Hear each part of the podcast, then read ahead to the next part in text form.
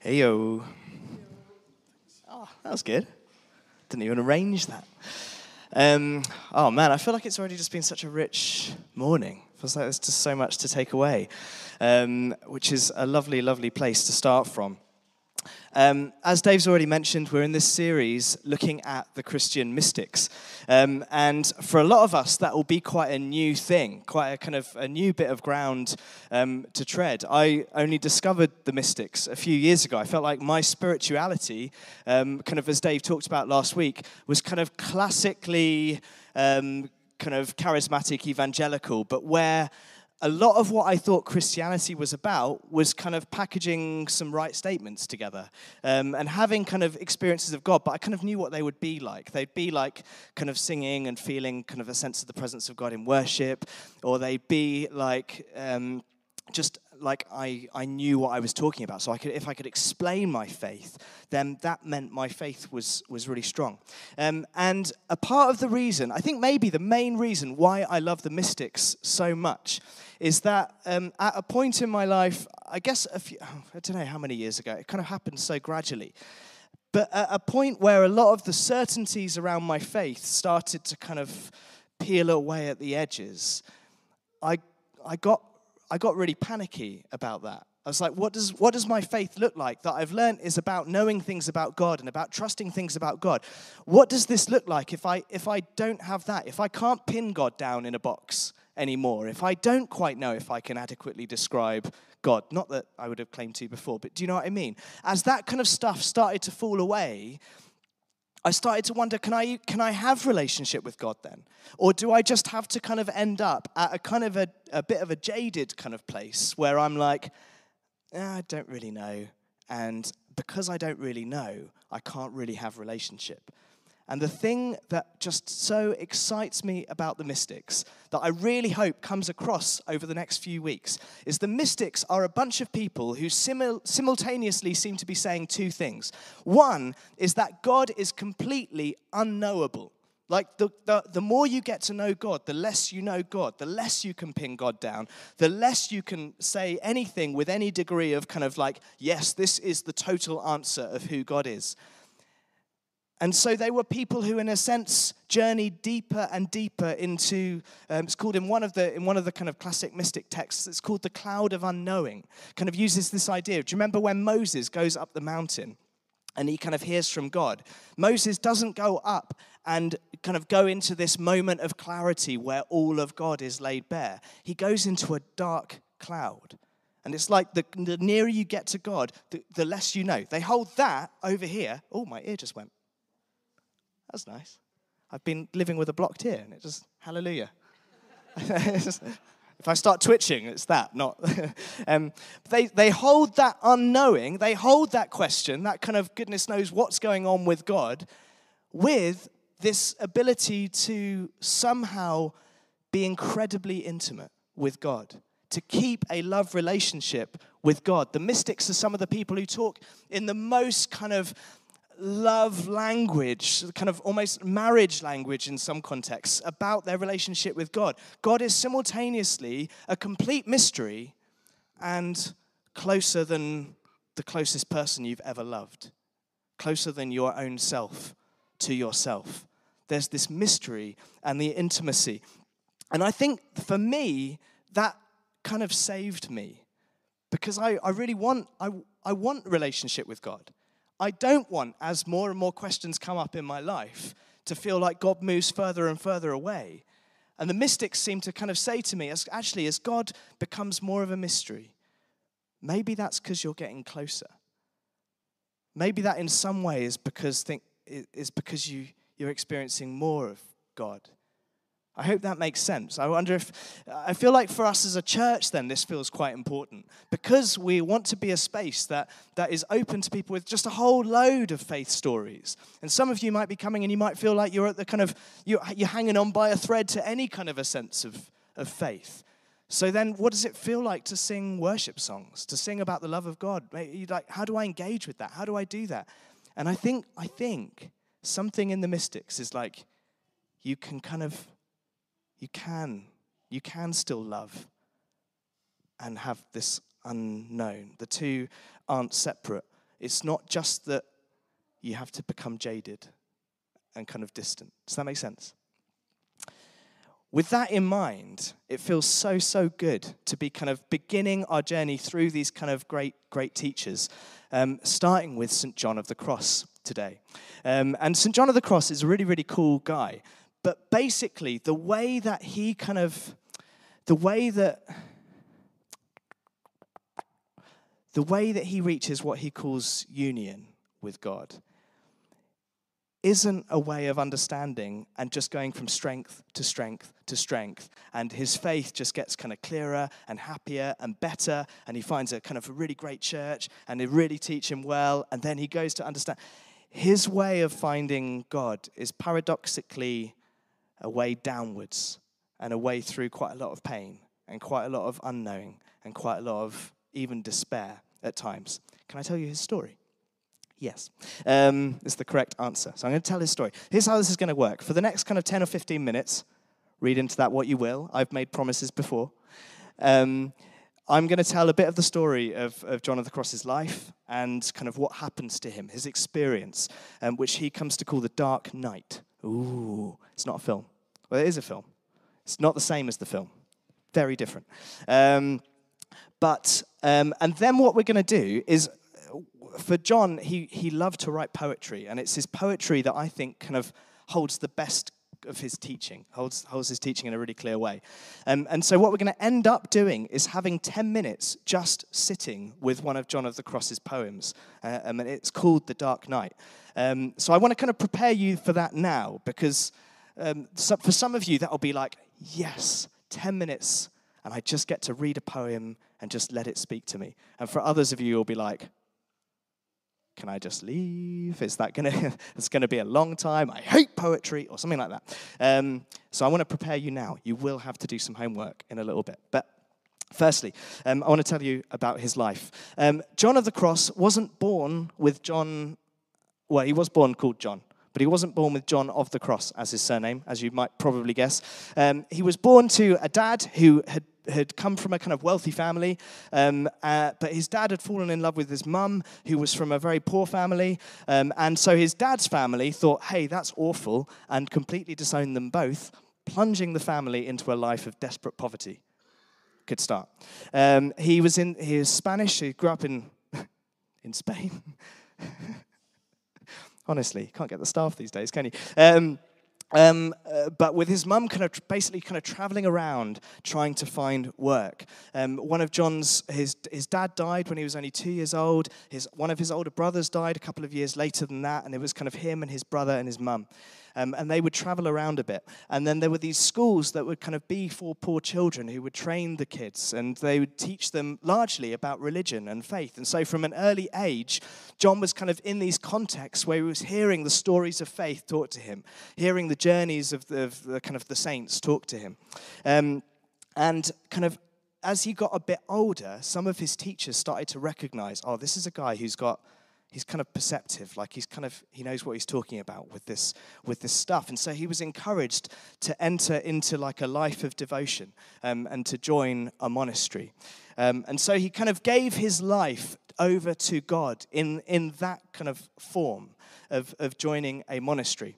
Um, and he was part of the carmelite order if that doesn't mean anything to you, doesn't really to me either. Except, this is where it gets quite fun. There was a reform happening in the Carmelite order at that time. Now, if you can imagine, um, you've got this kind of ancient order of, of monks and nuns, and they've been kind of living with practices of faith for a long time, kind of very basic, a lot of prayer, um, not very much kind of rich food, you know, kind of the kind of classic monk stuff. Um, but as Christians are just so, so good at, there were divisions opening up in the order. And particularly between what's called the, I think this is interesting. I'm just going to carry on because it is interesting. Um, between the kind of the most of the Carmelite order and those who felt like, hey, we've become a bit soft recently and we need a reform to kind of reset us back to the kind of hardline ways of our ancestors. And they were called the discalced Carmelites, which literally means unshoed. So those were like hardcore enough not to wear shoes. You know, if you wear shoes, you're soft, get out. Um, but, but, but actually, Teresa of, of Avila, who we know as St. Teresa, and we're going to look at her in a few weeks, was one of those people. So she came to John and she was like, Hey, John, would you join my reform and help me kind of bring us back to a kind of higher level of purity, to a higher level of devotion to God? John was a young, passionate guy. Yeah, sure, let's do this. And so they kind of planted a couple of monasteries together. But the shoe people did not like it one little bit. And the people who wore shoes and were monks got very cross. And one day, they came and in the middle of the night kidnapped John and they took him away from his monastery, away from his kind of family, church family, and took him kind of across to another monastery and locked him in basically a converted cupboard. And this cupboard was, you know, like a couple of meters by one and a half meters, like really, really small. There were no comforts in it, no mattress, no blanket, hardly any food, and just one slit really high up in the wall where a little bit of light could come through. And he was there. They kidnapped him in December, and he was there for nine months in that room. And occasionally, they, they'd let him out for a bit of exercise, but as they did that, they would torment him, they would mock him, they would whip him, they would humiliate him. And in that nine months, understandably, something in John just broke. I mean, as it would, right? Like, you can imagine what he, what he found was that, oh, my ear went again, rats. Um, what he found was like, he couldn't pray anymore. Like, he, he couldn't, he just couldn't couldn't focus, couldn't feel the presence of God, if I put that in inverted commas, if that makes any sense. He couldn't kind of get any satisfaction from, from anything. He, he felt like uh, the, like the church family that he'd given his life to, that as a kid basically saved his life and took him in, that church was now trying to basically kill him. And it led to this enormous crisis where it felt like he completely lost everything. And he called it a dark night. Understandably, he was in a dark room. Like even in the heights of summer, when the room was swelteringly hot, almost no daylight got into his space. And he started really, really interestingly, this kind of broken guy who's lost everything. And he felt like God was just missing from him. And he felt like, where, what, what, what, what is going on? What is going on? Like, I've given myself to this. What is going on? And he starts to write poetry. Like, it's interesting kind of what comes out in that place of brokenness, isn't it? But for him, what started to happen, he didn't have a pen and paper, but he just started to write these verses of poetry and recite them and in his cell. And his jailers would start to hear it and be like, what the hell is going on here with this guy? Um, I'm just going to read a few to you now because this kind of paints a little bit of a picture. This is something he wrote in that jail cell. Um, so if I can have uh, my screen, John. He wrote this Where have you hidden, beloved, and left me moaning? You fled like the stag after wounding me. I went out calling you, but you were gone. Shepherds, you who go up through the sheepfolds to the hill, if by chance you see him I love the most, tell him I'm sick, I suffer, and I die. Ah, oh, who has the power to heal me? Now, wholly surrender yourself. Do not send me any more messengers. They cannot tell me what I must hear. Why, since you wounded this heart, don't you heal it?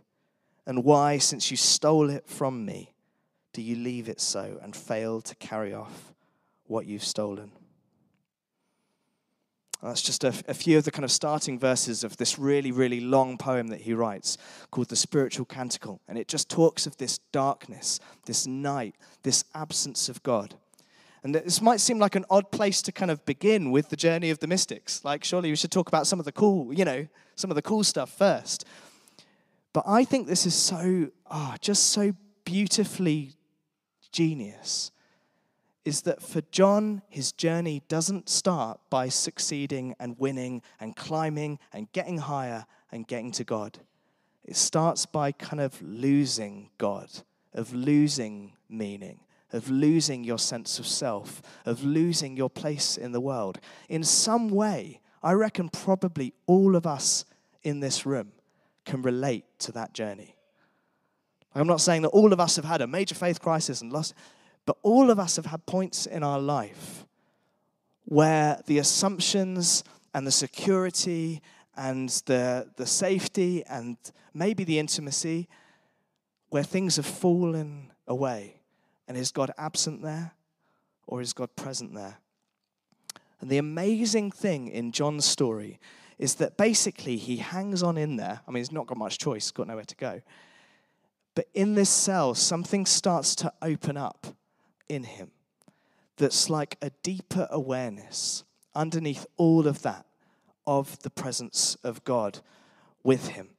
Like, and it's not just like a one day he kind of the feelings turn back on. He's like, yeah, God's back with me. Hallelujah. I'm going to worship.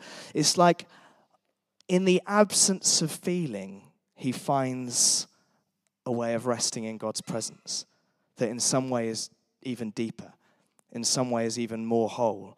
In some way, he kind of, in the absence of faith and in the absence of certainty and in the absence of safety and in the absence of comfort and pleasure and all this kind of stuff, bizarrely, he kind of just knows that God is there, intimately close and intimately present.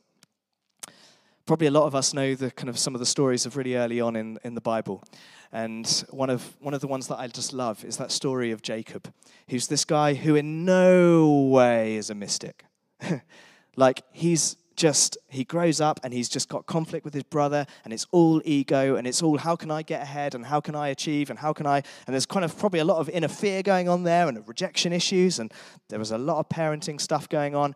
But but Jacob kind of gets to this point where he just becomes deceitful and he becomes this kind of, um, oh, just a hard guy to have a relationship with, I reckon. And it gets to a point where he basically has to run away from his family. His brother is so cross with him that he wants to kill him and he loses everything and he runs away. And we see Jacob in the desert in just this moment of abandonment and his kind of he's lost his family and he's r- moved away from what he would have thought of as like where his kind of family god was and all this kind of stuff. And he's just in the desert and he sleeps and he's got nothing and he uses a stone for a pillow. And in that night in that kind of dark night for jacob he has a dream. And the dream is that in the exact place where he is not somewhere just down the road or somewhere up a bit of a higher mountain or somewhere a little bit more holy. But in the place where he is, he gets this sense that, like, heaven and earth aren't different places. Like, God is here. And he wakes up and he says this beautifully profound place, uh, beautifully profound thing. Surely God, God is in this place. And I didn't, I didn't realize it. Like, there's something about this journey there's something about this God, about this intimacy with God, that paradoxically might happen better, not happen better, might be better realized through our places of pain and through our places of brokenness and through our places where things fall apart than when we have it all together. I love that. I want to get to the poem really, really soon. Um, but first, I kind of want to just, oh, maybe just hang there for a bit. One of the guys that I've listened to um, a lot over the last few years is a chap called James Finley. Does anyone listen to the Turning to the Mystics podcast? Ant at the back. I know that already because actually we texted about it. Um, okay, if you want to like okay, uh, there's two reasons why you might listen to the Turning to the Mystics podcast. One is that you want to learn about the mystics. And the other is that you want to be soothed to sleep by the most gentle voice you've ever heard in your life. Um, and he's quite hard to kind of stay and listen to, is James Finley, because it'll be like, he's just so gentle and monotonic and like long. But um, James Finley, for a long time, has kind of been teaching about the mystics. And he, he was like a young guy at the monastery where Thomas Merton was and um, studied under Merton for a bit, um, and now kind of does his own thing. Um, but also, as a young person, James Finley um, became an alcoholic, and it kind of came out of a lot of trauma for him. Um, but he became addicted to alcohol, um, and uh, in re- and then he kind of was in recovery and is in recovery from that. But the way that he talks about his addiction is just really, really stuck with me. And I think it kind of links really into how John viewed this dark night thing that happened to him. The way that John, uh, the way that James Finley talks about his recovery is that over time, the recovery was such an important journey of coming to know himself and of coming to know God and of coming to admit powerlessness and be in community. Such beautiful things came out of his recovery that he even began to say, and I like I'm I feel as uh, someone who hasn't been through this, like wary of saying this because I feel like it kind of I don't want to belittle it, but it's him saying it, so it's not belittling it. That he actually came to be almost grateful for the addiction that led him to that journey. Now that sounds bizarre to me. And yet it makes more sense than anything else in the world. That the thing that broke him kind of led him to this recovery led him to this new thing um, that came out of that. Richard Rohr, talk, Richard Rohr talks a lot about spirituality, not as climbing, but as falling. And John of the Cross, over time, he writes, he writes this poetry and he starts to talk about this dark night of the soul, not as an enemy that got overcome when he finally met God again and everything became slightly less awful, but as a friend like I needed the dark night to poke me underneath the stuff that I was just living in habitually. Like, in some way, I needed that journey to take me to somewhere um, a bit deeper. We, um, this beautiful piece of art behind us um, came from a project a couple of months ago, kind of at the start of the season of winter we did this kind of thing together on darkness and engaging with the darkness and journeying into the darkness and seeing the darkness not as an enemy that we just have to hide from or ignore, but something to journey into and through. And we, there was this poem that was kind of the inspiration of it that I stupidly didn't write out, but I remember the beginning bit of it. Um, and it kind of sa- it, it says this it's by Wendell Berry. Um, to go into the dark with a light is to know the light. To know the dark, go dark, go without sight, and find that the darkness, ah, oh, no, no, I lose it. Lydia, can you remember the rest? It's on that piece of paper at the back there, isn't it? Uh, but f- basically, find that the darkness has this beauty and this life to offer of its own. And, and is, hidden, is filled with this hidden beauty and stuff like that. I think John of the Cross would think like that. Um, we're going to read his poem together.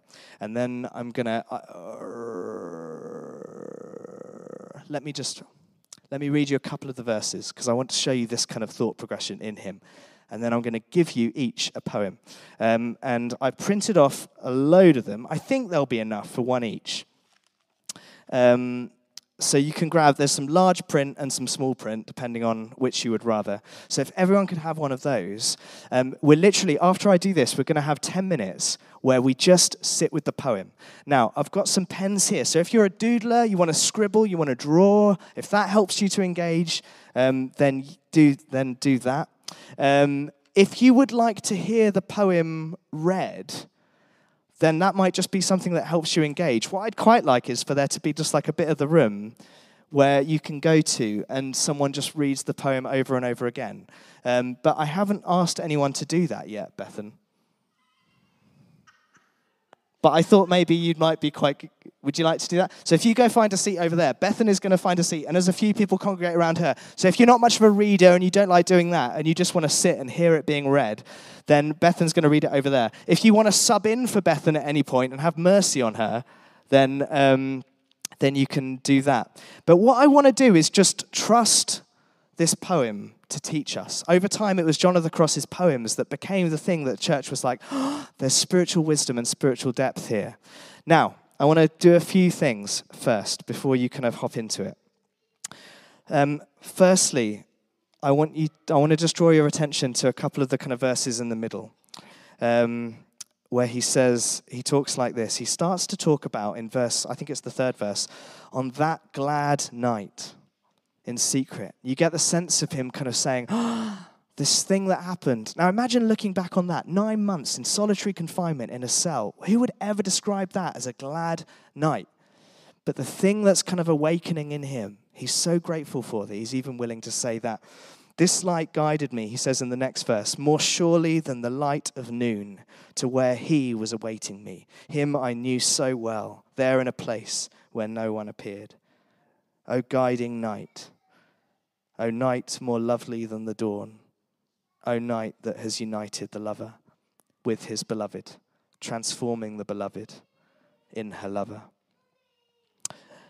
The other thing I want to kind of raise is that there might be some things that feel quite uncomfortable about this poem. And that could be for a number of different reasons. One is you might find the language that he goes on to use just quite disturbing, quite uncomfortable. He talks about resting, resting his head on the bosom of the beloved and all this kind of very intimate relationship with God stuff. You might just find that really weird and really jarring. And that's okay. Don't worry about it. Don't feel like you have to force yourself into it. But equally, why? Why do you find that weird? Why do you find that? It might be a good opportunity to ask yourself some questions. If there's something that strikes you as kind of, ugh, about this, I wonder why that is. There might be something else that might happen, which is, for, I'm guessing, for a lot of us here, the experiences of darkness and kind of dark nightness for us aren't just like, oh, I had a few questions about my faith, but I kind of met God in a new way through it. It might be something that's still very traumatic and still very close to the surface for you. And I just want to kind of give you the space to, to go there or not as you want to as you read this poem. Like you don't have to. And if you if you if it gets to the point where you're like, you know what, I'm not I can't do this right now, then it's totally fine to do something else, to go outside, to grab someone that you trust and say, listen, I, I need to talk about this or, or not do that. But just I want to kind of give you the space to journey through this as you can, as you will at the moment. Um, and then the other thing that's going to happen is the guys at the back are just going to kind of slowly rotate through um, the slides on the screen. That's kind of for the people watching this on the stream. Um, but also, if you just want to sit back in your chair and look and have a, have a verse presented to you for kind of 20 or 30 seconds at a time, um, then you can do that. So feel free to get up and move. If you want to go and find somewhere just to sit on a corner on the floor or come up here or whatever, like use the space as you want. Um, and if you want like a little group of people reading it in little poetry class over there, then follow Bethan over to that side of the room. And we're going to start 10 minutes and then we'll sing a song close together. Is that okay? Go enjoy John of the Cross.